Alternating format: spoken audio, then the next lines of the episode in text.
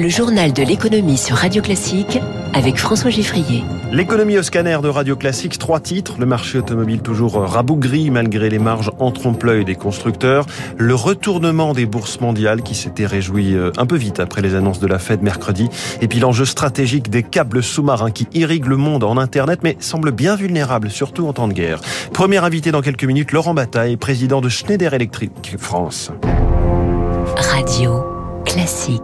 Ce journal de l'économie démarre avec une forme de miracle en perspective. Celui annoncé hier soir et qui nous concerne tous. Nous avons tous des mots de passe, des dizaines, des centaines de mots de passe à retenir et qui bien souvent sont les mêmes d'un site à l'autre, d'une administration publique à une plateforme de streaming ou de livraison de courses.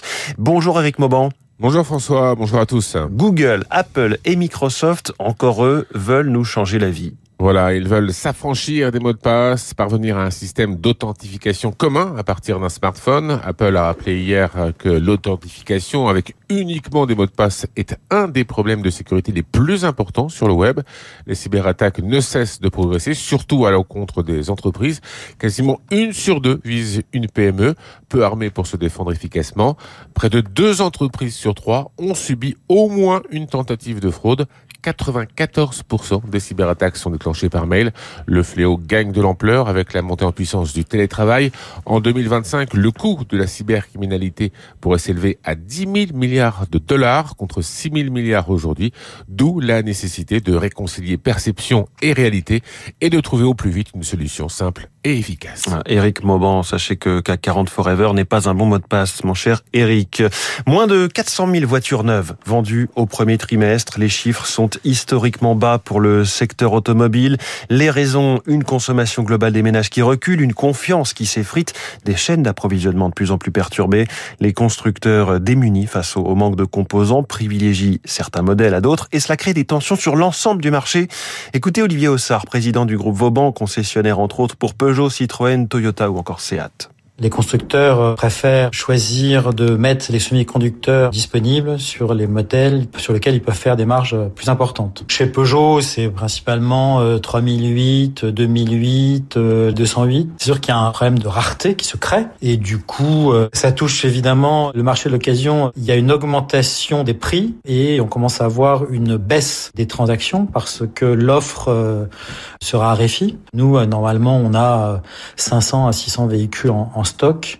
En ce moment, on est plutôt euh, du côté de 300 à 350. Je crains que euh, ça se réduise encore dans les mois qui viennent. Les constructeurs auto qui ont chuté à la bourse ces dernières heures, Renault moins 4%, General Motors moins 3, Tesla moins 8%, mais ils sont loin d'être les seuls à avoir plongé. Apple euh, moins 8% également par exemple. C'est l'ensemble des marchés qui a subi un retournement complet hier par rapport à la réaction quelques heures plus tôt, mercredi soir, aux annonces et au discours du patron de la Fed, comme un retour à la réalité en fait. Hein. Certes, Jérôme Powell affiche une confiance, pas de récession à venir, pas de grosse euh, hausse de taux, 0,75 points d'un coup par exemple, mais les données économiques restent mauvaises et incertaines. Résultat, Dow Jones moins 3%, Nasdaq moins 5%, sa troisième pire séance hein, de son histoire, les deux précédentes étant arrivées euh, en mars 2020.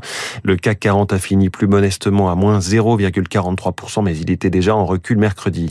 Le retour du Nikkei ce matin à Tokyo après trois jours de fermeture. En ce moment-là, en revanche, c'est une hausse de 0,78%. C'est l'événement du jour à la Bourse de Paris, l'introduction d'EuroAPI, filiale de Sanofi, spécialisée dans les principes actifs de médicaments. L'opération vise euh, moins, de, des, moins des buts financiers purs que la recherche de nouveaux clients. Aujourd'hui, ces clients sont empêchés d'acheter des produits EuroAPI car ils sont concurrents directs de sa maison mère Sanofi. Il est 6h42. Ce sont les vaisseaux sanguins de la communication dans le monde, les câbles sous-marins. 98% des données qui circulent sur Internet se font à travers ces 420 câbles posés au fond des mers, à peine plus gros que des tuyaux d'arrosage et qui contiennent des alignements de fibres optiques. Pourtant, un seul de ces câbles relie l'Asie à l'Europe de l'Est via la mer Noire, desservant la Roumanie, l'Ukraine et la Moldavie, mais avec le contexte forcément, on le dit aujourd'hui, menacé, Eric Kioch.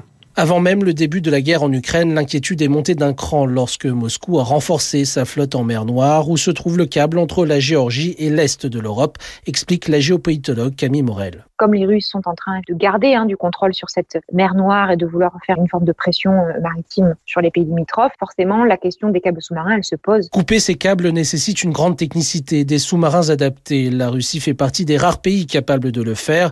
Elle l'a démontré en 2008 contre la Géorgie qui avait ainsi été isolée du reste du monde. Les câbles sous-marins, ils ont un rôle fondamental aujourd'hui. Les banques, la finance aussi utilisent ces câbles sous-marins pour faire transiter les données en temps réel. Donc en fait, c'est vraiment la majorité de nos activités quotidiennes qui dépendent d'un transfert de données vers l'international. Chaque jour, 10 000 milliards de dollars transitent par ces câbles. Le pays visé verrait son économie paralysée, une arme que la Russie n'a pas encore utilisée, mais la menace est là. Néanmoins, la cible pourrait ne pas être l'Ukraine, analyse Asma Malla, spécialiste des enjeux politiques du numérique. La Moldavie, dans une stratégie de déstabilisation régionale, peut être intéressante. L'Ukraine, ça supposerait des conséquences trop importantes pour la Russie. Car la réponse occidentale pourrait être tout aussi violente. Le rattachement direct de la Russie au réseau mondial ne tient qu'à deux câbles. Quand la vie économique tient à un fil, c'était Eric Kioch. L'inflation, toujours à la une avec Lactalis qui annonce une augmentation de ses coûts de 15% entre hausse des prix payés aux éleveurs, explosion des coûts du plastique ou difficultés de transport. Et cela sera forcément répercuté en rayon.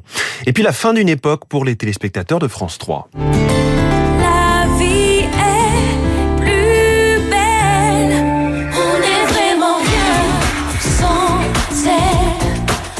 belle la vie, c'est fini. La série va s'arrêter après 18 saisons sur France Télévisions. On en est aujourd'hui à l'épisode 4535 euh, pour, pour que vous le sachiez. Ce feuilleton euh, pionnier et emblématique, devenu série française quotidienne la plus longue de l'histoire.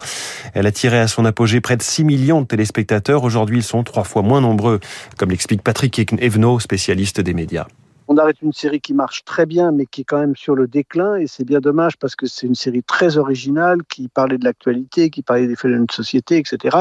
Qui était euh, une série devenue culte, mais qui était quand même en léger déclin. Et puis en plus, il y a un conflit entre France Télévisions et TF1. C'est compliqué de savoir qui est propriétaire de quoi, etc. C'est une perte sèche pour l'économie locale, hein, parce que bon, effectivement, euh, Marseille et la région, ils avaient construit des studios, ça fait du monde, mais il n'est pas exclu que soit TF1, soit France Télévisions euh, relance quelque chose qui soit euh, pas exactement la même chose, mais une autre série du même type. Et puis on parle encore télévision avec les Bleus du foot qui ont bien trouvé des diffuseurs et ce n'était pas gagné au départ malgré leur statut de toujours champion du monde en titre. TF1 et M6 vont se partager les matchs de Ligue des Nations et de l'Euro 2024. L'appel d'offres euh, cet automne avait été infructueux. Cette fois, les montants dépensés pour l'acquisition des droits n'ont pas été dévoilés.